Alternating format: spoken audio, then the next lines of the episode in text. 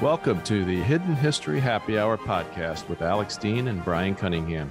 Here we have a drink, have a laugh, and you just might learn something about our favorite stories from history.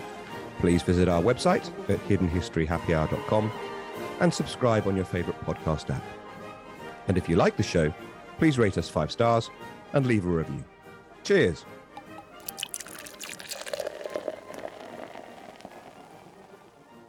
Listeners, a CIA officer, a Tory, and an actual historian walk into a bar and run into the National Rifle Association. Stay tuned to the Hidden History Happy Hour podcast. Welcome back, Alex, my friend. Hey, good to see you. And belated happy birthday to Thank you. you very 29 looks much. good on you. I appreciate it. Even 30 looks all right. Yeah, well, you're a little bit ahead of us on time, so maybe you're a year older there. uh, cheers, welcome back.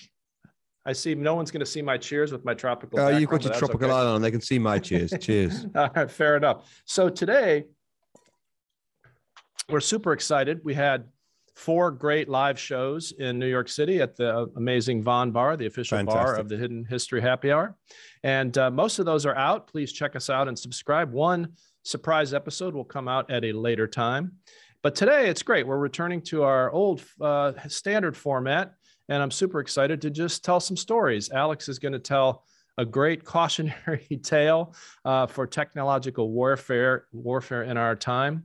Uh, but first, we're joined, uh, perhaps Alex, our most authentic historian guest. I know we both uh, admit that we're not that, uh, but Joe Coohill, Dr. Joe Coohill, aka on the interwebs, Professor Buzzkill, is the real deal. Yeah. Now, Alex, I'm going to tell uh, Professor Buzzkill's bio in a minute, but first, I know how you love two things craft beer and pub quizzes. So, Joe, welcome aboard and ask Alex about CAMRA and beer. Alex, Jeff. you must remember CAMRA. I do, of course. Campaign for real. Campaign for real ale.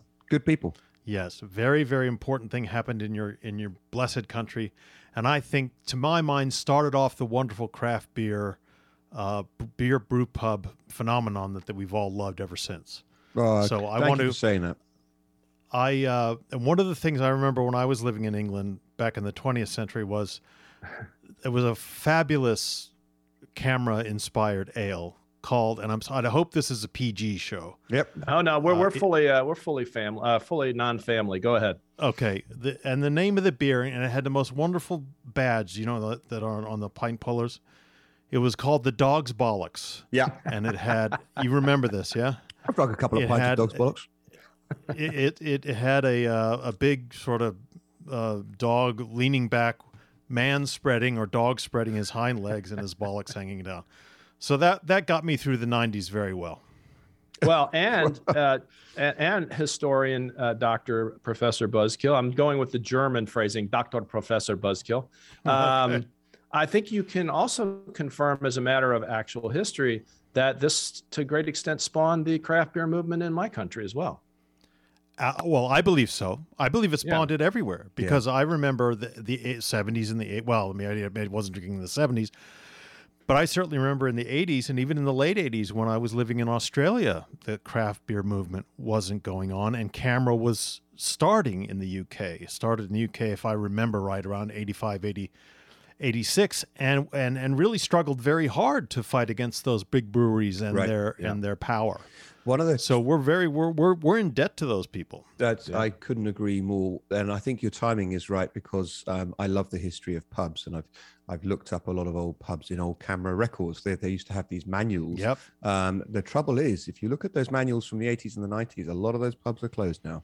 You know, the CAMRA Yeah. did great work, but nothing could stem the tide of pub closures in my country. It's very many historic buildings turned into flats. That's the frustration. Uh, you- Yeah. You know, you see this beautiful old building, plainly a pub, coda at the end, now flats.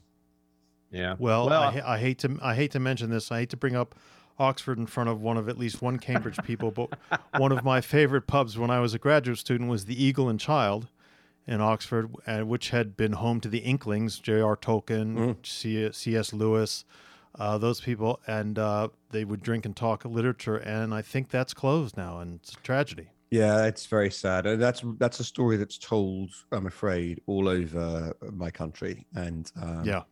Uh, I, I would just uh, make one point that I think the um, Eagle Pub, uh, as was the Eagle and Child, is in Cambridge, and um, uh, just worth bearing uh, that in mind. Talk Wait about minute, wait a minute. buzzkill. Because that's the that's eagle, the... eagle and child that Tolkien and the boys went to. No, no. th- there- I'm sure there was more, there was more than one, but the old the Eagle and Child in Cambridge, which is still there, uh, which is now called the Eagle in Cambridge, um, has graffiti in the ceiling where RAF airmen. Uh, about Yeah. to go off on their flights would burn their names in and messages into into the roof, and that's that's still there. Um, Okay. Well, you've got us on that, but we got you in the boat race this year, so Okay. Well, I All would say that I would say that is at least a tie. If I had to drink to airmen in our RAF airmen in World War II or Tolkien, gosh, I work for a company that would hate to hear me say this, but I might go with the airmen. But we well, look, digress. the, the other thing is our Eagle's still there and theirs isn't. So you know. yeah, that's right. yeah, yeah. Well, now that we've established beyond all doubt uh, Joe's bona fides as a graduate of England's premier university, uh, I still will add that uh, he teaches history at the University of Pittsburgh. Uh, Joe describes himself as a historian for the public.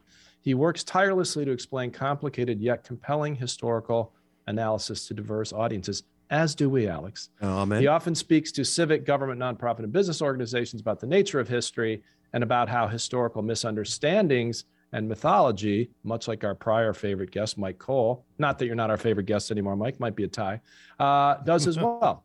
And so, welcome, Joe. Welcome, Professor Buzz. Honored to have you. You're way ahead of us in the uh, in the podcasting game. So we'll we'll take some leads from you, hopefully. But I did want to say before we get going, I couldn't find the bo- dog's bollocks here, but I did go out of my way to find a craft beer that I think really probably sums up this show about as good as anything. I don't know if you can see it with my weird background, but I will Oh, just tell you it's Arrogant Bastard Ale.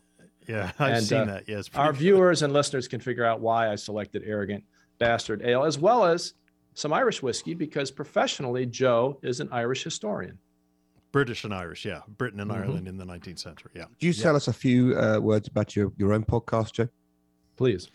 Yeah, the Professor Buzzkill podcast tries to correct myths and misconceptions about history. Myths, uh, you know, the urban legends of history, the gossip of history that people now believe is absolutely true. That J. Edgar Hoover was a crossdresser, that there was cocaine in Coca Cola, uh, all sorts of things like that, and also the, the, the zillions of misquotations, misattributed quotations out there. But then we take it a step further. We say, well, there's a thing. There's a thing about cocaine and Coca Cola but people are using that myth to talk about the war on drugs and that's a problem. They're using a faulty mm-hmm. historical Right. example to try to make a political argument. And i might i might happen to agree with that political argument in contemporary times but the historical basis that they're using is is often faulty. We try to do it as lightly as possible but we we ob- obviously have to tackle very serious subjects like hitler or the american civil war and Right. things like that that are in Stalin that are very very brutal. Well, Well- that's it's it's a great podcast, and uh, we recommend our viewers listen to it. Um, one story that I I only mentioned this because you were talking about uh, eagles and Ox- Oxford and Cambridge. One other story about the eagle in Cambridge that I will remember, and I really don't want to be punctured, so please don't examine too closely.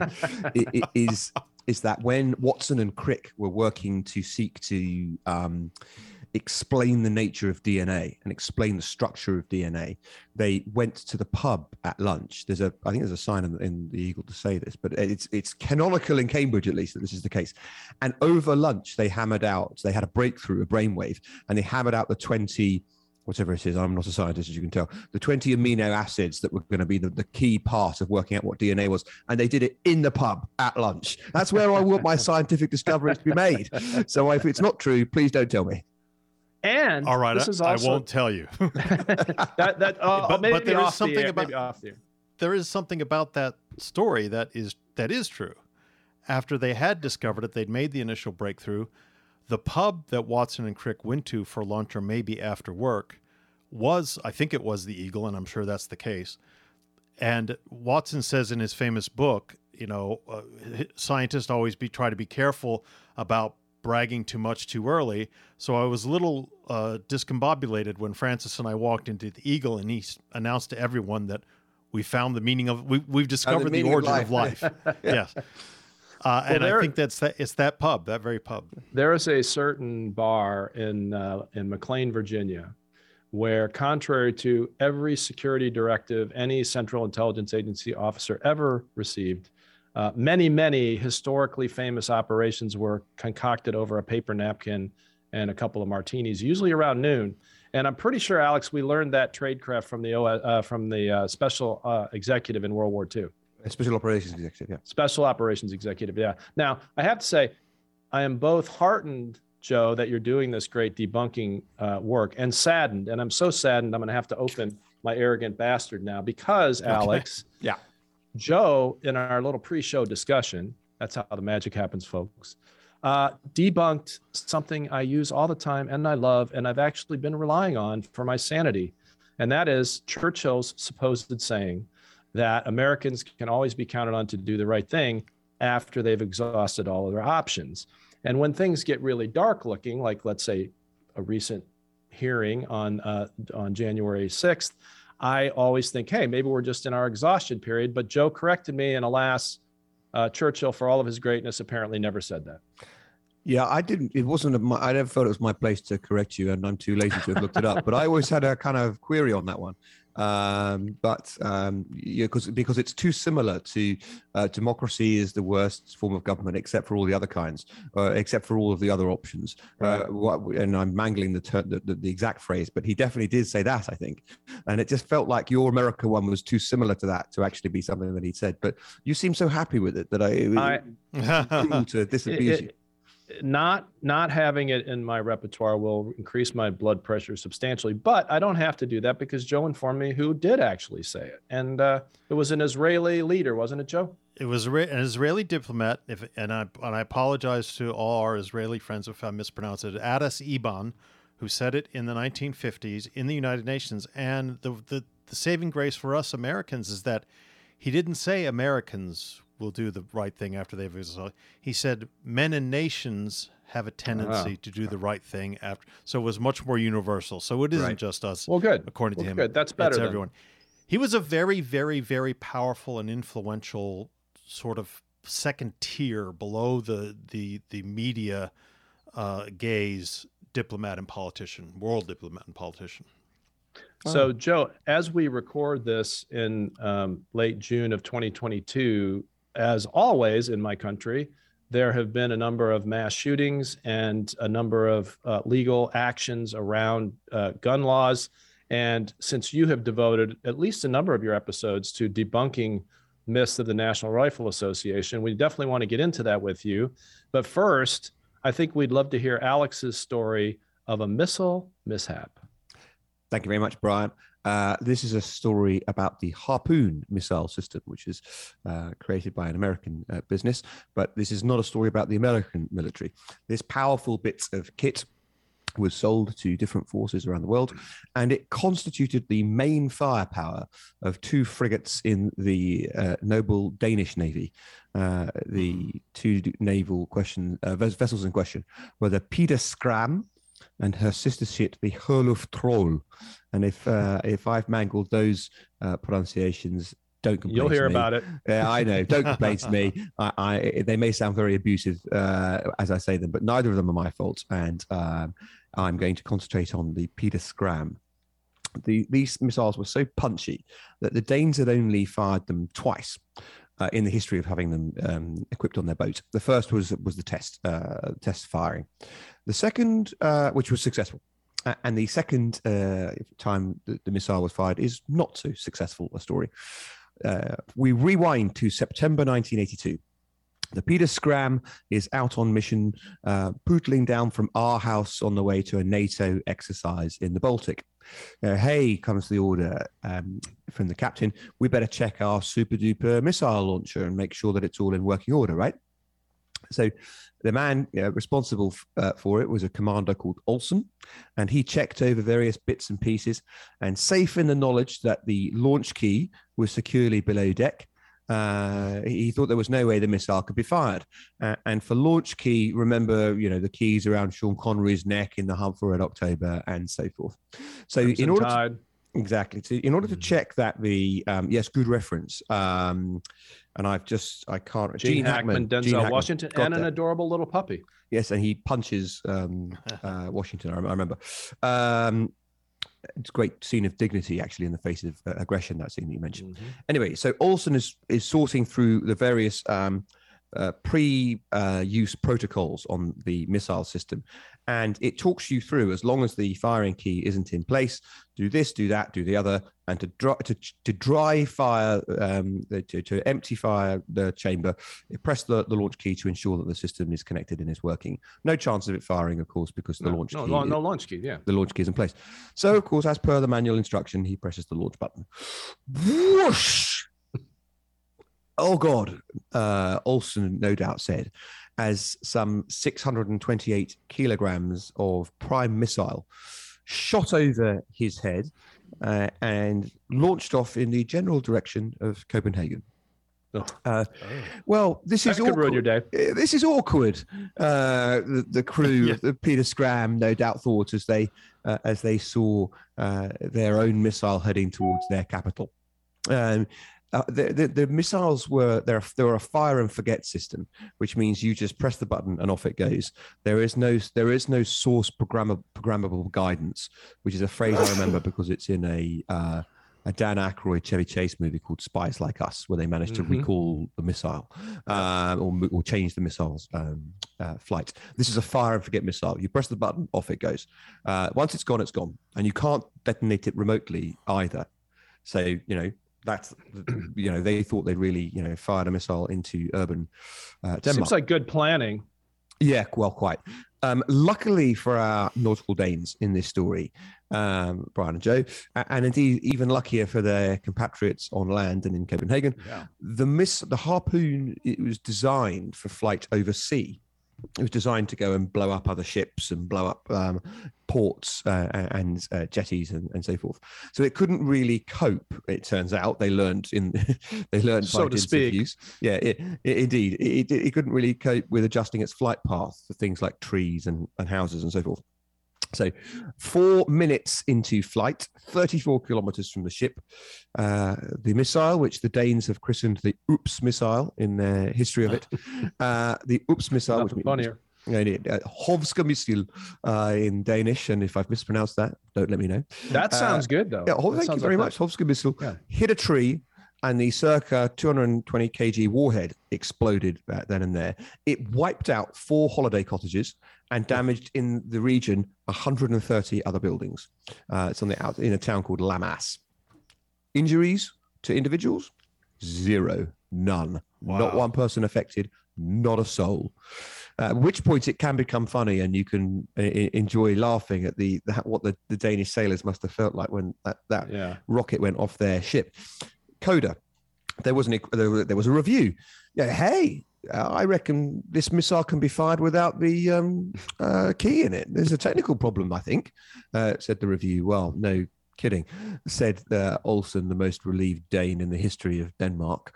Um, it's even possible, I suppose, although I don't commit myself to this, that he might have showed some kind of emotion, the flickering of a smile, perhaps. But I, I can't commit to, to that. And uh, of Joe is setting very high standards uh, as historian, so I'm not going to. Well, the, we'll we'll say the most emotion since Hamlet. Well, it, well, well, Yeah, quite. I'm, But exactly. e- e- even even then, it might Makes not me have been- melancholy. but it might not have been detectable to us uh, as Westerners. So I, I'm not, I'm not going to commit to, to it. But um, politicians and media types really don't like to have accidents without having somebody to blame. And Yeah. unsurprisingly, this incident, the blameless Olson, who'd done exactly what he was supposed to do in each stage of the maintenance of the missile, was hounded for years in the course of, of his Oh. his nautical um, career, and in that. In the end, the manufacturer of the missile made a goodwill payment to Denmark to cover the costs of the uh, cottages and so forth. Uh, so, sort of an admission uh, of fault from their end. So, uh, in my view, it's a bit funny, um, and it's only a bit funny because it's injury free. But the lesson Right. um, from life is a bit like double checking you haven't hit reply all, except uh, with rather more consequence. even if you're sure that something isn't loaded, and even if you know something can't fire, don't pull the trigger whilst pointing it at anything you care about, whether it be Copenhagen or something else. Well, that is a great story. And it actually is a great transition because having been through some firearms training of my own, rule one, or maybe this is rule two, is do not ever aim a weapon in a direction of something you do not want to kill, unless you're on a target range, of course, a safe target range. And so what happens is they have this massive capability. They they technology thinks they've outsmarted human nature, um, and it still went wrong. So one thing to think about there is, you know, be careful what you buy and arm yourself with because mm-hmm. something might happen you don't intend. I got to say, Dane's never fired one again. well, that that now, of course, the irony will be they'll actually go to war and it won't work. But uh, it, they had they had 40 years to figure it out. So hopefully they have. I wonder, is there any hint in the story? I don't doubt, I doubt it, Alex, or you would have mentioned it that there was some sort of translation error in the training manual no, when they translated. No, I, I, have never seen uh, that um, suggested. It is. It was as simple as I read a design flaw about the, the process of going through the uh, various preparation for launch stages, which meant that in some circumstances, despite the absence of the launch key, the missile could fire. I am sure that they've rectified it since. Yeah, Joe, we'll get on to our main topic in a second, but any thoughts on um, either this story or famous military mishaps that never happened, or, or what are your thoughts? Well, it reminds me, although it, in, in a different sort of way of there are a number of uh, potential uh, there are a number of potential missile launches during the Cold War that yes. got stopped just before um, uh, the missiles went off. And I think we did a show on a, a Soviet commander Petrov. Named, we definitely did. Yeah, we did. we did a show on Petrov. Yeah. Yeah, yeah uh, and um, and when I was he's, interviewing my he's on the front of my book about the, yeah Oh, right. Okay, there you go. There you go. Exactly. Yeah, show us, Alex. Yeah, that's Petrov. Although it looks then, a little uh, like it looks a little bit like Alex Dean in a Soviet army uniform. Also, I'll take but... it. is it is is this Vasily Petrov? Is that is that? Um, now you've got. Uh, yes, I'm going to. Well, I, would, I think but there are a right. number of these examples, and apparently this has happened, you know, a handful of times. Well, this did happen a handful of times in the Cold War. Right. Yeah, Alex. So, Alex has a great one about a bear that almost started World War Three. Not a not a metaphorical Soviet bear, an actual brown bear. Or yeah, and, and on that one, I've always been corrected on the pronunciation because I, I, on reading it, thought it was Duluth, but I gather from Americans oh, no. Duluth. Duluth. Duluth. Uh, yeah. If, if, Americans can mispronounce something, you will. Um, Decent craft beer in Duluth, by the way. Is that is that a Duluth product? The one that you're you're having? No, not this one, but but they have good craft beer there. Right. So well, Bryan, I just want to mention again the theme of the show is that we only have craft beer in every part of this world now because of yes. CAMRA. Right. Yes. Right. I, I I I tease Alex, but I always give UK credit where credit is due. And apparently, in the case of Churchill, I give the UK too much credit. So I, I consulted uh, consulted my book, and it's Stanislav or Stanislaw uh, uh-huh. Petrov uh, was the guy's name. And the Duluth story, to cut it very short for you, Joe, is that uh, uh, the alarm was sounded at the Duluth missile base, which ordered uh, guys at Volk Field to get in. Uh, the wrong alarm went off. Rather than we may have an intruder, it said, you know, prepare to scramble. And these nuclear tipped fighter jets were rolling down the runway. And uh, it turns out that the ultra alert sentry doing his duty, and it wasn't his fault the wrong alarm had sounded by dint of mechanical error, had actually misidentified a bear climbing over the uh, the, the, fence at Duluth uh, Missile Command yeah. and was blazing away at a brown bear, which nearly started a nuclear war. Yeah. Monty Python yeah. calls that a missed opportunity. yeah. Joe, we wanted to talk with you about anything you want to talk about, but specifically, I was I was fascinated by your couple of episodes of uh, the Professor Buzzkill podcast that talk about the history of the National Rifle Association, and I learned a lot I didn't know about the NRA. In particular, I learned it is not an American creation, is it? No, it, it takes it it borrowed quite deliberately from the British National Rifle Association, which was founded in the 18 in the 1860s, I believe.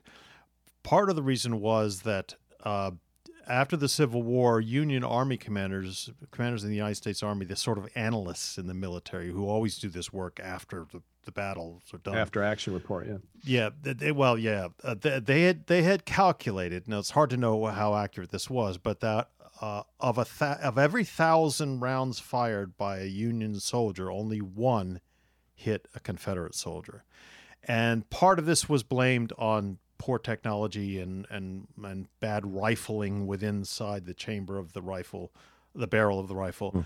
but mostly they they blamed it on marksmanship poor marksmanship. And this is funny coming from you know the mythology of america is you've got the backwoods daniel boone the great marksman and and hunting squirrels and and and fighting native americans and you know these crack shots and everything and then turns out that they weren't crack shots and so the national rifle association was, association was founded in new york modeled completely on the British National Rifle, Rifle Association in 1871.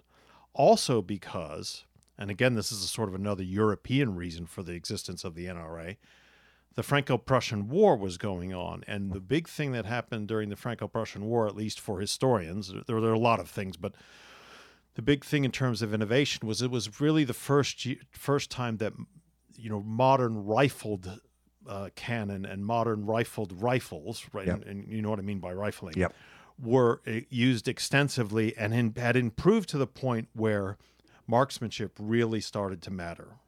So the Americans yep. felt themselves very behind the British, certainly behind the French and certainly behind the Prussians, and found it. And the NRA uh, was founded for that reason to improve American marksmanship and to and to compete against the British compete against other countries in in world uh, marksmanship championships. But so, just for any of our listeners who don't know what rifling is, people talk about a shotgun versus yeah. a rifle. Uh, a, a, weapon can have a, a, metal barrel that's entirely smooth inside, or it can have ridges cut in it, usually in a spiral shape of some sort. That, and now I'm be, over my skis on engineering, but somehow improves the accuracy of the weapon. So the kind of industrialization of rifling is is the advance you're talking about. I, I can't help though, but just reflect on if I were an after action officer at the end of the Civil War, I don't know if this would be second on my list to look at, but it certainly wouldn't be first on my list. First on my list would be how it was that in the Revolutionary War or the Great War of British Oppression or whatever you guys call it, um, we knew how to guerrilla fight.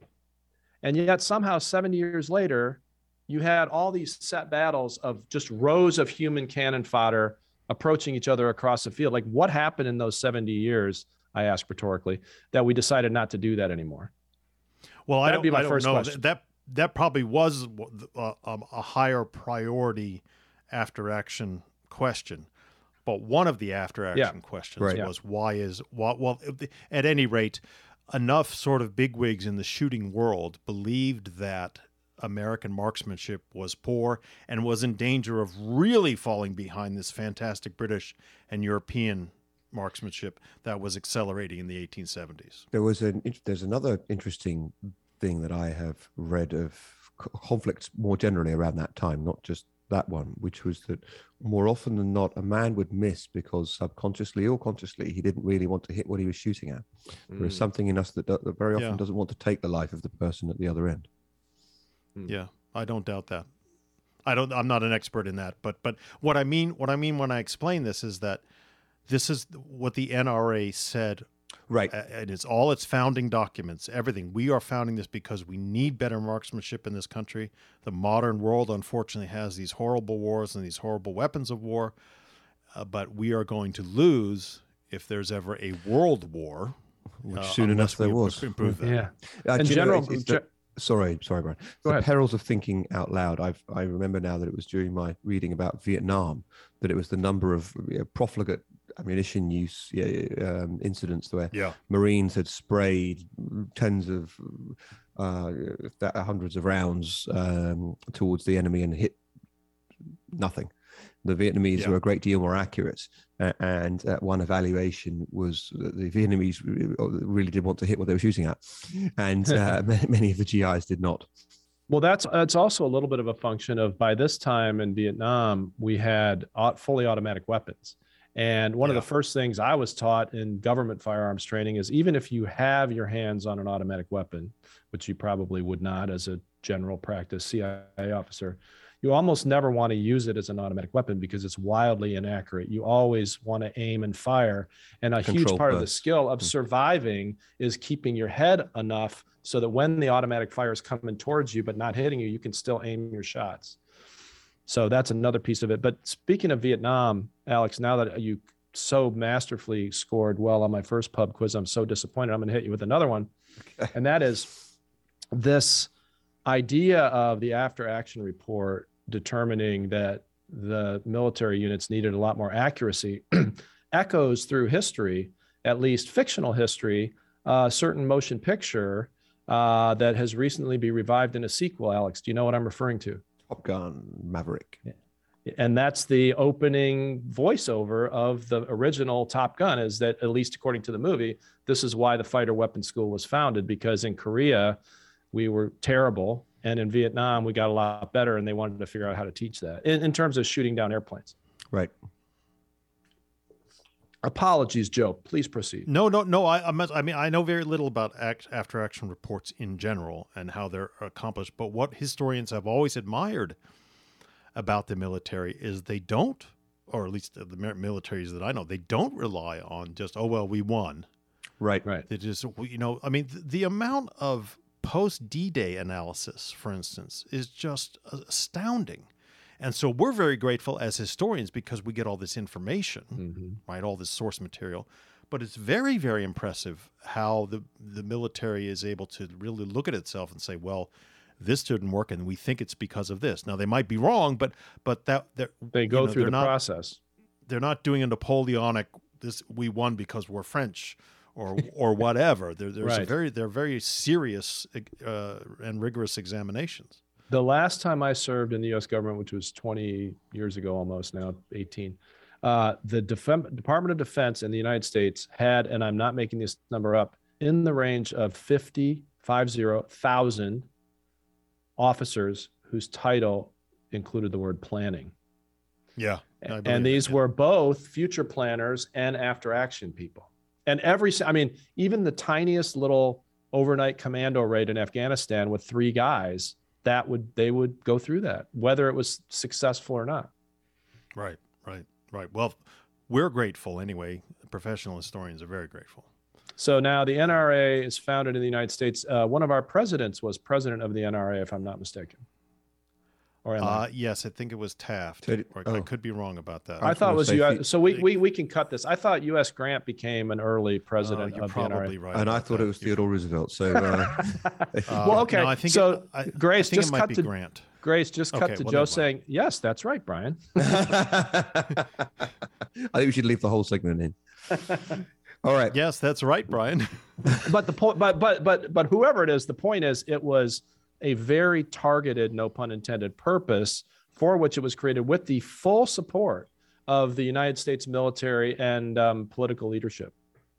and and there's no question that it had the full support, more or less, of the country. If you had sat down with people at the time and said and explained it, they would have said, "Well, sure." Uh, people who remembered the, the Civil War remembered how much butchery there was. And Mhm. if, if marksmanship can actually decrease butchery, right, uh, improve marksmanship can decrease butchery, then that's a good thing. And also, all the East Coast elites from Washington up to Boston, you know, they're reading the European news like crazy, and their their eyes are extremely wide at these technological advancements by the French and the Mhm. Prussians. So it is, you know, it it's the obvious thing to do. Now, Right. what what uh, do you want me to move on to how yeah, that uh, then changed? yeah. When does when does it go awry, Joe? In your Well, view, what happens is that they they they start running these shooting competitions or start participating in worldwide shooting competitions and actually start winning. When they defeat the British Imperial team uh, for the first time, I think in the early 1890s. oh, It's a please spend as long as you want on that. it's a it's a huge victory. It's a huge uh, celebration in the in the in the American sporting world and in the American military world. But gradually, the NRA uh, uh, the NRA also starts to expand about hunting, because remember the United States is also changing dramatically in the early 20th century. the big New Deal projects, dams, and all that sort of stuff are completely changing an awful lot of uh, the landscape in the country. So a lot of traditional deer hunting grounds are being are being submerged, and wildlife is having to be moved. Deer. I, I come from Pens- I'm in Pennsylvania, very deer heavy, hunting heavy state. Um, a lot of deer populations get very concentrated because everything. A lot of changes are being made. So the NRA adds to it the idea that we need to uh, increase and protect, or, or, or at least promote responsible hunting. And that's very, very popular. Boy Scout troops are given awards by NR, NRA local NRA chapters for shooting competitions for the Boy Scouts, and all that. All that stuff really ha- uh, continues perfectly normally, with almost no opposition from anybody. On even even during the so you know the so-called uh, crime waves of the 30s and uh, the you know the mob era and all that sort of stuff, there isn't really much call for gun control until the 1960s.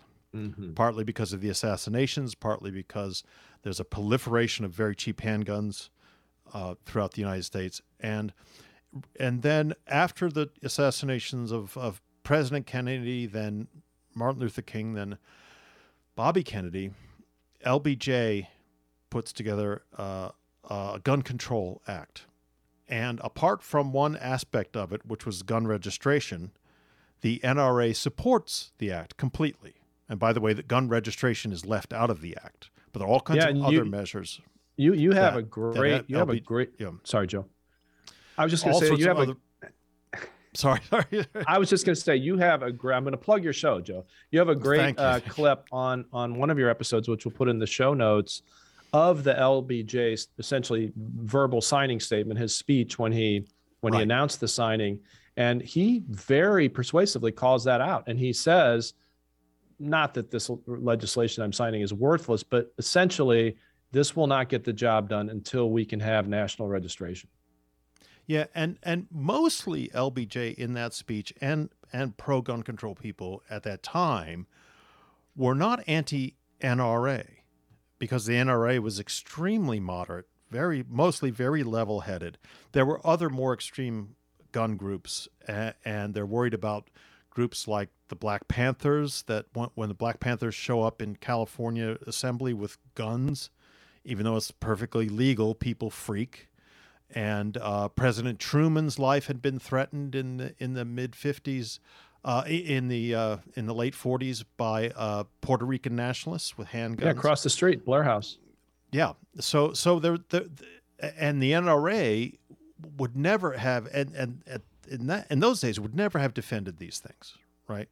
So the NRA, if you will, is is is still a very moderate um, gun organization, concentrating mostly on marksmanship, but especially by the '60s, really looking into the outdoor life. So mm-hmm. what they don't want is government cracking down on people that want to have rifles for outdoorsmanship.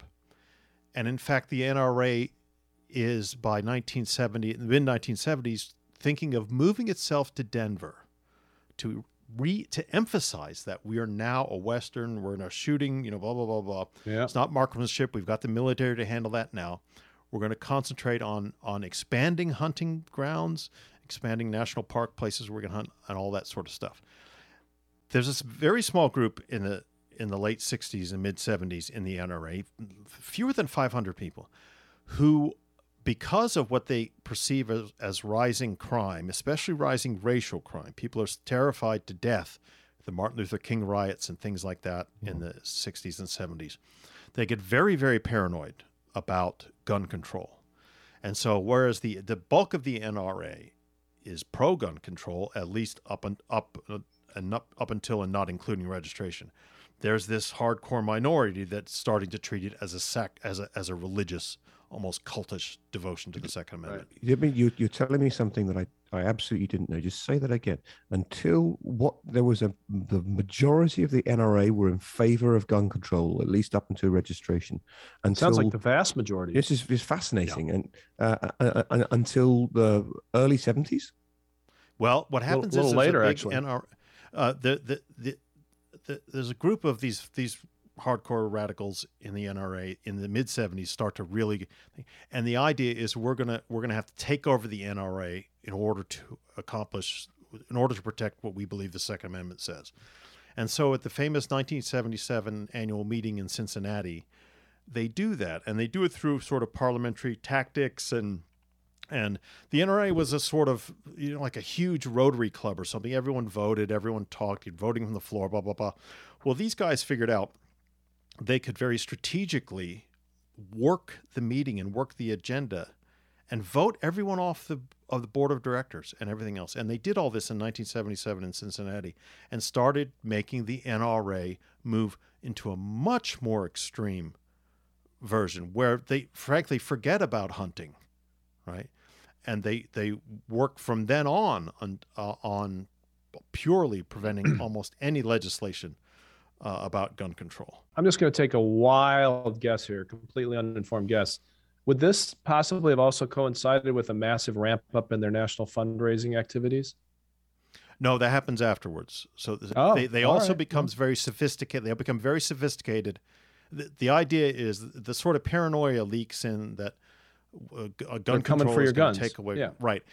And so they very a man named Harlan Carter uh, very very shrewdly gets involved in massive fundraising, massive membership drives, and also massive legislative pressure. Yeah. So the NRA becomes a lobbying group for the first time. I was on a Senate campaign in 1984 for a liberal Democrat, Tom Harkin, in Iowa, very heavy hunting state. And so right. I was on the in the grassroots, and this was really the first big Senate race where the newly reconstituted NRA, the religious right, and some of the other far right groups started to really work together to target seats and and my guy was one of them and i probably spoke with dozens if not hundreds of literally card carrying paper card nra members in iowa who absolutely had no idea what their dues money was being spent on in washington. Right. and if you asked them any of these legislative priorities of the dc nra they would say I, I don't know what you're talking about. I just want my kid to get certified Right, right, exactly. And what what starts to happen now? Remember, uh, as I say in my show, so the episode that we just released Thursday, a few days ago, uh, talks about this. And before the episode, I sort of have this long introduction, and where I, where where I compare the time period from 18, from 1977 to now is roughly the same, almost 50 years, as the time period from the the uh, from 1800 to 1850 yeah. when the sectional crisis and the Civil War start. And during that time period, because of, of the improvements in cotton production, slavery becomes a sort of sacred thing to Southerners, especially Southern elites and Southern plantation owners. And whereas there, there's been, you know, uh, slavery is always evil and always immoral, but in the founding generation had sort of ambivalent ideas about well you know we'd like they banned the slave trade but but we you know we don't know what to do with it they're they're unhappy with the morals of it but it's like the way the world is well between in those 50 years of the first half of the 19th century the uh, slave owners start to believe that God granted them slavery and that slavery mm. is what made the British Empire great, the Roman Empire great, the Greek Empire great, the Egyptian Empire great. Mm. It is the natural order of things, and that that vision gets so extreme. Yeah. By the, the uh, by the outbreak of the Civil War, that all the leading Confederates are saying it as their number, not only the number one reason for the Civil War, but the number one basis upon which their entire society is based. And that sort of development right, is to me parallels with the NRA. So the NRA, for most of its history, is is normal, if you will, and, and, uh, and more or less unobjectionable. But in these last fifty years, because of what they th- these things that they've come to believe, those things that then just steamroll and they get bigger and bigger and bigger and bigger. And if I say, look, I don't want assault weapons or I don't want these kinds of things, people they, they, that's where the slippery slope thing. You're challenging God. Is. Yeah, well, you're challenging God, and you're telling, and there are these awful companies now that have these. Uh, Daniel Defense is one of them. Have these ads in which they have a an assault rifle in a child's lap, and this and they and the ad just uh, has a, a verse from Proverbs over it saying something. As a young man, teach him in the wage of righteousness, and he'll grow up to be righteous, or something like that, with a gun. So, and Joe, then you, they have other ones that have where where they have a they have an a uh, an assault rifle with a crucifix dangled over it, almost like a rosary, saying "He is risen." And uh, you know, Yeah. I'm not the world's greatest Christian, but I'm pretty sure that it's not in the Bible that you know Well, Joe- are Christian. Joe, you don't know this. My my father was an Episcopal minister, uh, the the stepchild of the Church of England, and Right. um, so I say this with uh, a certain amount of humility. But I think Alex, uh, it's already midway through the episode time. We can announce one of our lessons from history, uh, whether it's in English or Russian. Beware the natural order of things. right. Well, yeah. I think I think that's true. Anytime somebody invokes that, you're about to get whacked. But go ahead. Well, and I, I just I came up with that parallel because because as I say, I don't want to get I don't want anyone to misapprehend what I'm saying. The justifications for slavery have always been wrong and have always been immoral, but they deepened so greatly in the in the first 50 years of the 19th century that it's, it's shocking what the Confederates say in the 1850s, and the the paranoia and the slippery slope arguments following this 1977 transformation of the NRA lead to these unbelievably shocking things you see Yeah. Uh, gun manufacturers and gun rights organizations do. I had a student recently, and I won't say what semester or anything like that, who wore a T-shirt into class. So now remember, this is Pennsylvania, so it's a shooting state. Wore a T-shirt in the class that said it had a bunch of uh, bullets on or guns on one side and, and the numbers of their calibers on the other, right, listed down the things, and then said, "I don't call nine one one because I have these numbers to protect me." Right. I mean, this this is, you know, this is genuinely a national illness, and we see the effects of that damn near every week. Well, let me stop you there. I I think this is a really good jumping off point. And for people who want to know more about the various eras of the NRA, that Joe's got just amazing podcasts about it that go into great depth. But Alex, Yeah. I know you've spoken a little bit about this. Joe just said that we, meaning Americans, have this national disease. And I, you know, it's hard to disagree with that uh, on this issue. Why don't you have it in the UK? Why don't they have it in Australia? Why don't they have it in New Zealand? Or do they? in none of those countries do we really have that um, issue, uh, and in part it's because we, over the course of the 20th century, greatly tightened our control over uh, what guns you could buy and own at the same time that you were liberalizing yours. And um, sad to say, but perhaps predictable, um, these things were sparked in both my country and in Australia by tragedies. They were they were sparked by mass killings, and um, I don't mean to make light of of any of those those things. Indeed, quite the, the reverse. But I, I simply point out that it, it feels so wrong when we see these stories. Often, yeah, recently. I think two on the same Children. day, two on the same day in the United States, uh, Yeah. uh, of mass killings, in which, um, which don't seem to uh, produce the same kind of of results amongst your lawmakers. Right? And- the one thing I would say about this as a, and I don't- hope it doesn't sound too self-serving or um, uh, thinking too much about my own political tribe, but I would refute any suggestion that this is a conservative position or belief or a, conser- a necessarily conservative position to take that you should have be very laissez-faire when it comes to people owning automatic weapons uh, and, and so forth. My great political hero in the, in the conservative movement, John Howard, who was a long-serving uh, leader of the Liberal Party in Australia, which is their conservative party, after their Port Arthur, yeah, after the Port Arthur massacre, in which many people had, I think, thirty plus people had been killed. Um, he instituted a remarkable set of of um, buybacks, two rounds of buybacks to I think somewhere north of about one and a half million uh, weapons off the street in Australia, and uh, and bans and and um, restrictions on what you could buy in in the future.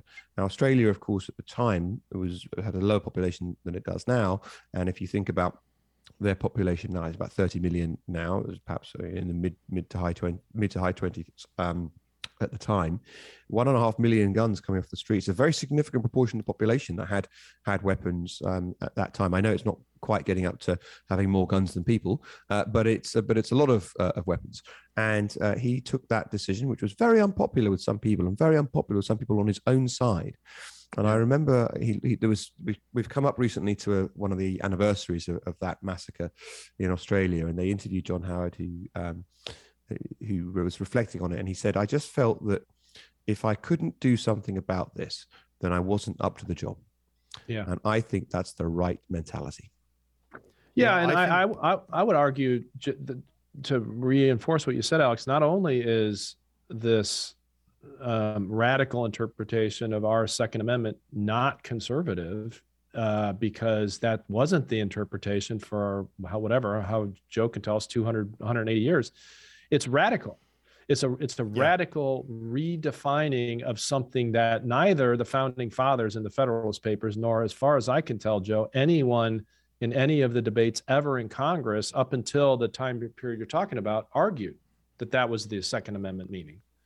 I think the whole NRA argument and the whole NRA cultish belief in what they now believe is outside uh, the normal range of, of left and right, conservative, reform, whatever you want to call it. It's it's cra- it's in its own little uh, sphere of weirdness and and mental illness, if you will.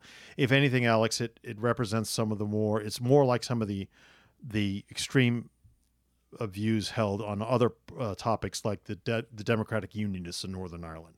So what what things really impressed me about mm. Australian conservatives and the British conservative government is they all all the all both of those cabinets immediately said yes we need to do this and they led their countries and I and I I'll, I'll push back with you a little bit because I remember the Australian experience and I remember the I think the majority and someone have to fact check me on this the vast majority of Australian gun owners very, very willingly uh, uh, turned over their guns and agreed with this. No, sure. Yes, there was, was a, you're, you're, right. It was a minority opposition, but it was vociferous yeah. and it, yes, was, it was largely vociferous. on his own political side.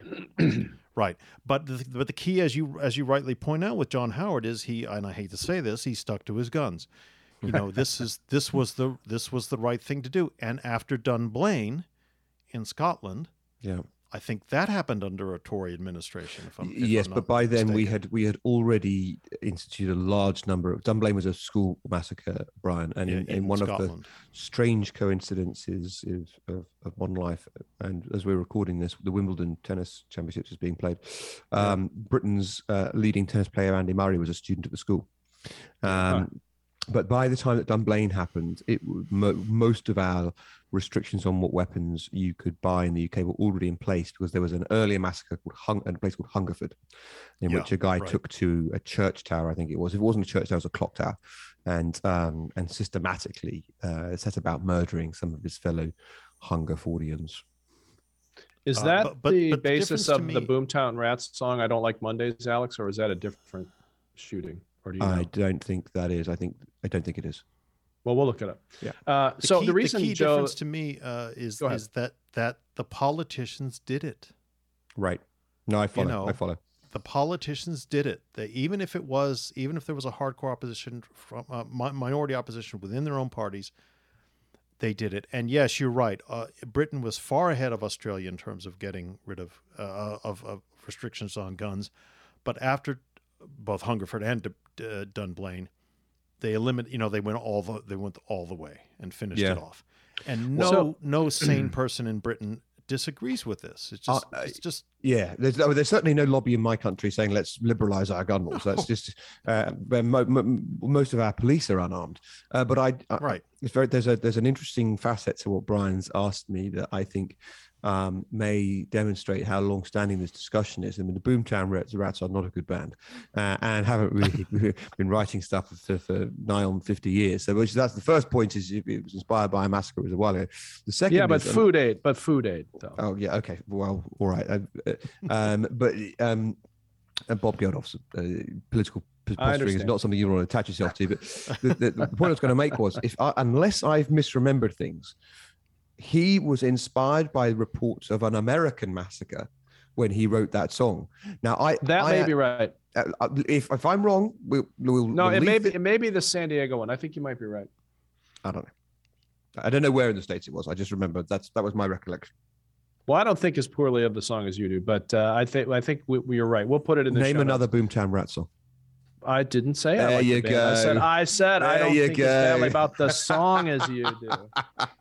Also, Boomtown Rats is a cool name. Anyway, uh, Agreed. I, I the the reason I Joe keyed in on this national disease point, and the reason I kind of derailed the discussion, which I you know make no bones about when you're on your we're on you're on your when we are on your podcast, you can derail our discussion.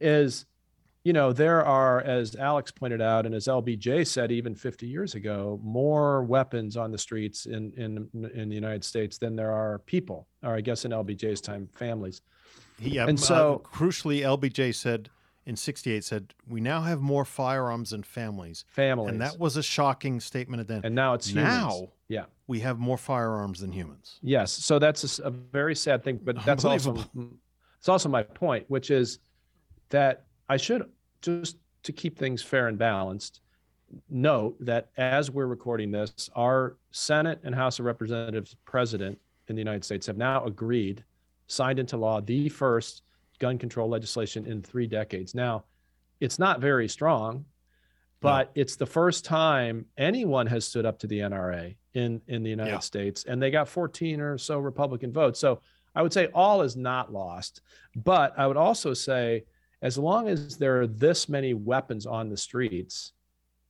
not to make a bad pun, but don't we need to treat the disease more than the weapons? I mean, uh, if we don't change our attitude, it doesn't matter how many guns. You mean off the guns are the symptoms, not the not the cause. Yeah. Yeah, I, and and also like we've lost that battle. I mean, I don't think there's enough warehouse space or money to buy back all the dangerous weapons on the streets of the U.S. Not that I'm saying we shouldn't try, but we have to change No, I follow. attitudes, I follow you. Well, I think the more people that I, I wish a lot more Americans would live abroad, at least for a short period of time. I've lived in Australia and I've lived in Britain in two stages. And every, not only I, but every American that I know that's been in similar situations, after about six or eight months, coming on to a year, after you're living in a place like that, you sudden, this sort of, this feeling that comes over you, you realize, oh, I'm not going to get shot. Mhm. Whereas, you know, I have to take my son, I had to take my son to school every day. And he went to school very close to a, a synagogue in, in Pittsburgh named the Tree of Life, which is where a huge shooting was. Yeah. Uh, my, my, it's just shocking that I, we never had we never had uh, active shooter Active drills when shooter I was drills, a kid yeah. in the Yeah. '60s and '70s. and now they're and now they're just kind. He, he he talks about active shooter drills. If it's just yeah, okay, there was a different sort of lunch period. Your It's Yeah. just it's shocking, shockingly insane. Your point about that, you know, travel broadens the mind is um, is a cliche because it's true. And what you've just said is an argument that I often use in the course of much more mundane um, debates because people have quite a myopic perspective, a very narrow uh, attitude about the healthcare settlement in my country or our national Right. broadcaster, and they can't imagine things being any different. And you just wish they'd lived abroad for a while.